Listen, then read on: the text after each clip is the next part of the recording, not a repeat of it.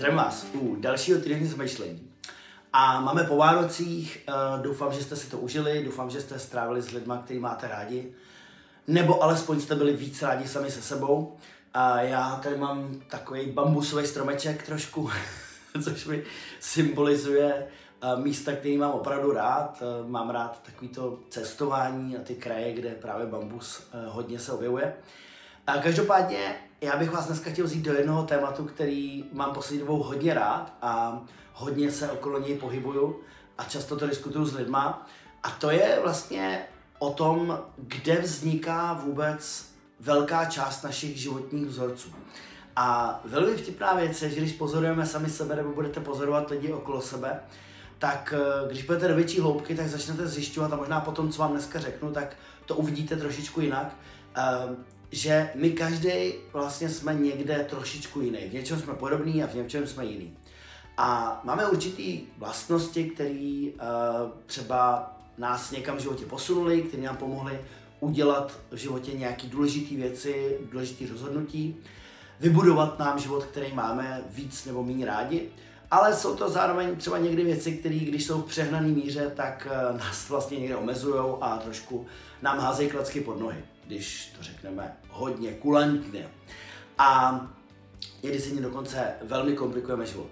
A velmi zajímavá věc je podívat se úplně na počátek toho. Eh, často se mluví o tom, že samozřejmě dětství, který by mělo být tím krásným momentem našeho života, tím krásným obdobím, tak vlastně v dospělosti se často obracíme směrem k dětství a říkáme, to je to místo, kde já jsem si způsobil nebo způsobila nejvíc problémů a vytvořil nejvíc těch vzorců. A do určitý je to pravda, ale uh, důležité vědět, že spousta těch vzorců začíná ještě dřív předtím a vlastně vychází z toho nejenom, co se stalo v našem dětství, protože to už je vlastně nějaká reakce na něco, ale v zásadě je to o tom, že některé věci se dějou hlavně proto, kým jsme jako lidský živočišný druh. A mně se líbí jedna taková věta teďka, kterou poměrně hodně používám poslední pár týdnů, a to je to, že uh, uvědomit si, co je naše evoluční výhoda. Co je evoluční výhoda toho, že jsme člověk. No? Toho, že, toho lidského druhu. Protože každý zvíře, každý živočich, eh, každá rostlina, dejme tomu, v přírodě má nějakou svoji evoluční výhodu, díky který se dostala až do té doby, kde jsme dneska.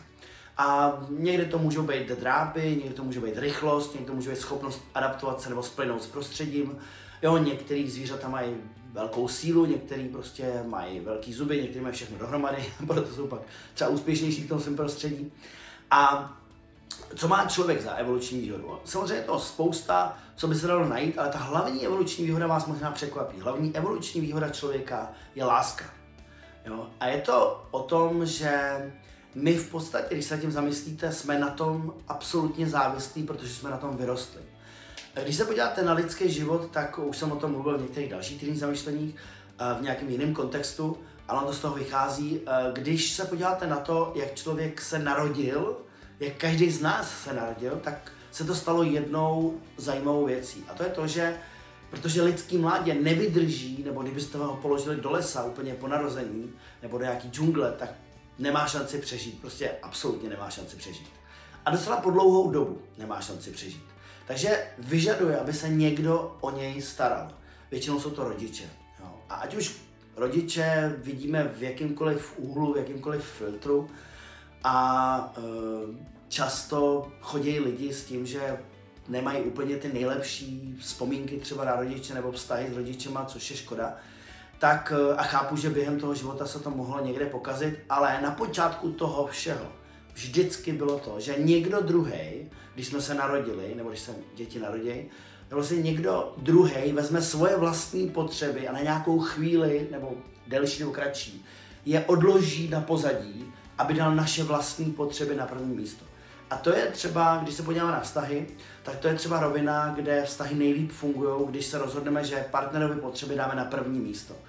A funguje to proto, protože jsme tohle zažili v dětství a vlastně jsme na tom vyrostli. Jsme se narodili a já to vidím dneska na našem Sebastianovi, který mu je teďka zhruba měsíc, tak vlastně um, to, že ty děti jsou takhle malí, že se narodějí, tak oni nic jiného neznají. Pro ně je to první životní zkušenost. A ta první životní zkušenost je velmi, velmi, velmi ovlivněná tím, že my jako rodiče, vy jako rodiče, nebo naši rodiče, se rozhodli, že svoje potřeby upozadějí a dají na první místo potřeby naše, protože s těma malýma dětma jsou vždycky starosti a vždycky to i chceme udělat. A pro ten účel nás příroda vybavila a oxytocinem, což je takový hormon, který mají i muži, ale hlavně ho mají ženy.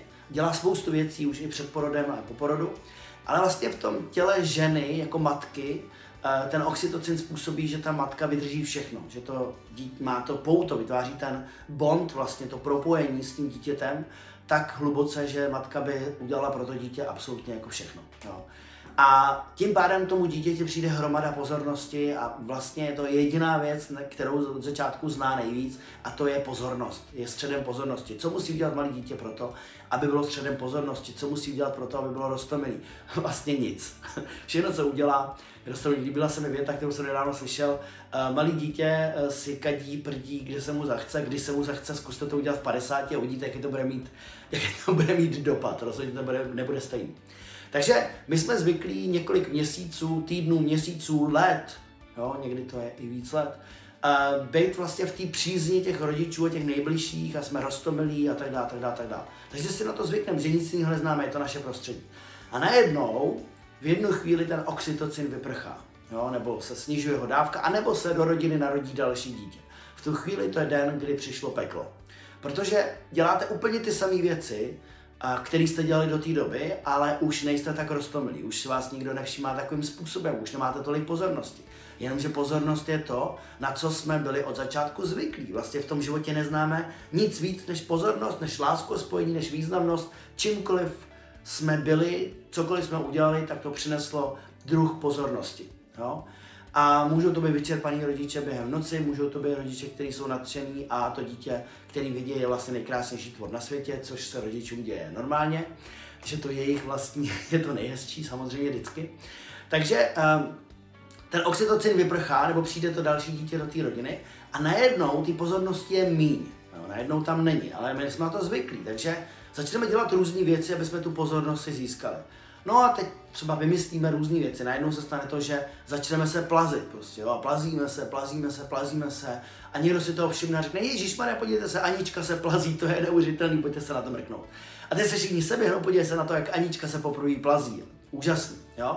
Takže Anička zjistí, že má spoustu pozornosti právě tím, že teďka něco udělala, jo. A to je ten den, kdy ten, uh, kdy ten achiever, ten dosahovatel se začíná rodit.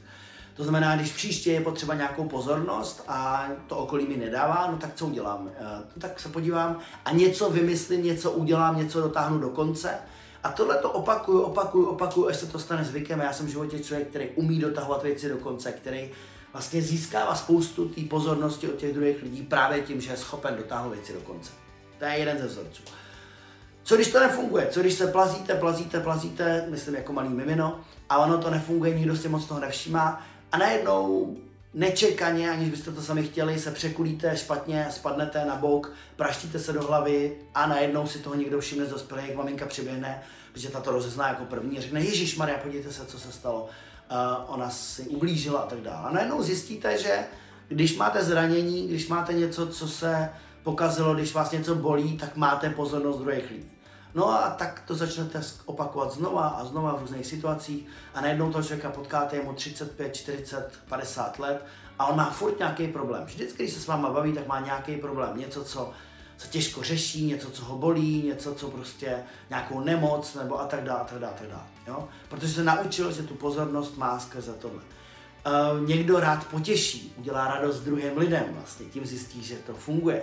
Někdo, když je někde nějaká trapná atmosféra, tak jako malý udělal nějaký zvuk, někdo se mu zasmál, tak to zopakuje a zjistí, že může lidi potěšit tím, že bude směšný, že se zesměšní sám sebe nebo vytvoří hodně legrace. No a je tady vlastně bavič, no, takže vznikne další jakoby, osobnost. A takovéhle věcí je spousta, může samozřejmě vzniknout i to, že když máte prostředí, ve kterém ty lidi nemají čas na to dítě a tak trochu ignorují, což je pro nás to nejhorší, tak vlastně začne zlobit, jo? začne dělat, začne být rebel vlastně, takže vznikne rebel, jo? který, a dělají to dospělí lidi taky vlastně, když nemají pozornost, tak udělají nějakou věc, která je třeba negativní a ona zbudí pozornost u těch druhých lidí. A, a tohle to kultivujeme a my to děláme znova a znova a znova a znova. E, vlastně na začátku je to velmi nevinný, ale potom v průběhu času samozřejmě budeme víc těch osobností, které máme v sobě. A potom se stane to, že ve 30, ve 40, v 50 letech si říkáme, proč, co se děje s mým životem, proč se to neposouvá, proč narážím pořád na tyhle ty samé věci. Jo? Ale tak ten kořen toho je někde úplně hodně daleko, někde hodně zpátky. A proč to děláme vlastně? Proč potom děláme ty věci, které nám přinášejí tu pozornost? No protože my, když máme tu pozornost, máme lásku a spojení, když máme pocit významnosti, tak si připadáme významný, tak máme pocit, že jsme milovaní a když to nemáme, tak zažíváme určitou formu strachu. Určitou formu strachu, že budeme nedostateční, což se projevuje v různých kombinacích, v různých situacích. Připadáme se nedostatečně silný, nedostatečně velký, nedostatečně chytrý, nedostatečně rychlý, nedostatečný v zaměstnání, nedostatečný ve vztazích. Jo, a ten, ta míra toho zabarvení, toho té nedostatečnosti přichází v různých formách a ona je spojená právě na konci s tím, s, tím, s tou hlubokou naší zakořeněností v té lásce a v tom, aby nás někdo miloval, aby nám někdo dal tu pozornost, aby nám někdo dal přízeň, aby někdo se o nás taky v životě zajímal, aby jsme pro někoho něco znamenali. Takže tam je tenhle ten strach a ten strach se ve skutečnosti nedá zmizet. On s náma bude pořád a čím víc budeme na něj tlačit, tak tím bude zvětšovat se. Ale nebo vlastně to, co můžeme s tím udělat, je naučit se s tím strachem žít, naučit se tak trošku s tou energií fungovat, být si toho vědomí. Protože ve chvíli, kdy tenhle ten strach přijde, tak my máme pocit, že potřebujeme udělat tu věc, kterou jsme se naučili už někde hluboko, hluboko dávno, vlastně v době, kdy vyprchal ten oxytocin, nebo přišel bratr nebo sestra do našeho života, který nám sebrali tu pozornost. A my jsme ji potom hledali tím dalším různým způsobem. A my potom děláme takové věci, vlastně, že aby jsme ten strach nezažili, aby jsme nezažili tu, to nedocenění, tak v podstatě děláme takový překrývání. Vlastně vymýšlíme si příběhy, proč ten náš život nefunguje, proč ty naše situace nefungují. Uh, samozřejmě to nikdy není, protože já nejsem dostatečný, je to vždycky proto, že uh, tenhle ten člověk to podělal, můj manžel, moje manželka je taková a takový, uh, lidi v práci jsou takový, společnost je taková, prostě tohle se mi stalo ve 12 letech, tady mě prostě někdo ublížil a tak dále, a tak dále.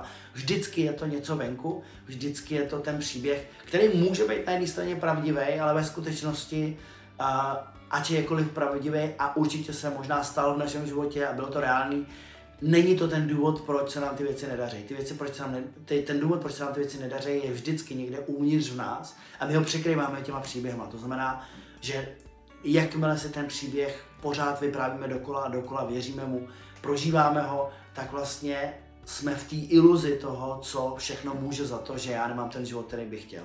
Jo? Takže jestli chcete změnit svůj život, říká se změníte svůj příběh chcete změnit život ostatním, změníte jejich příběh. Protože když si něco dostatečně dlouho, dostatečně hlasitě vyprávíme pořád dokola, tak tomu samozřejmě věříme, protože náš mozek nepozná ten rozdíl. Takže tohle bylo taky malý vánoční zamyšlení.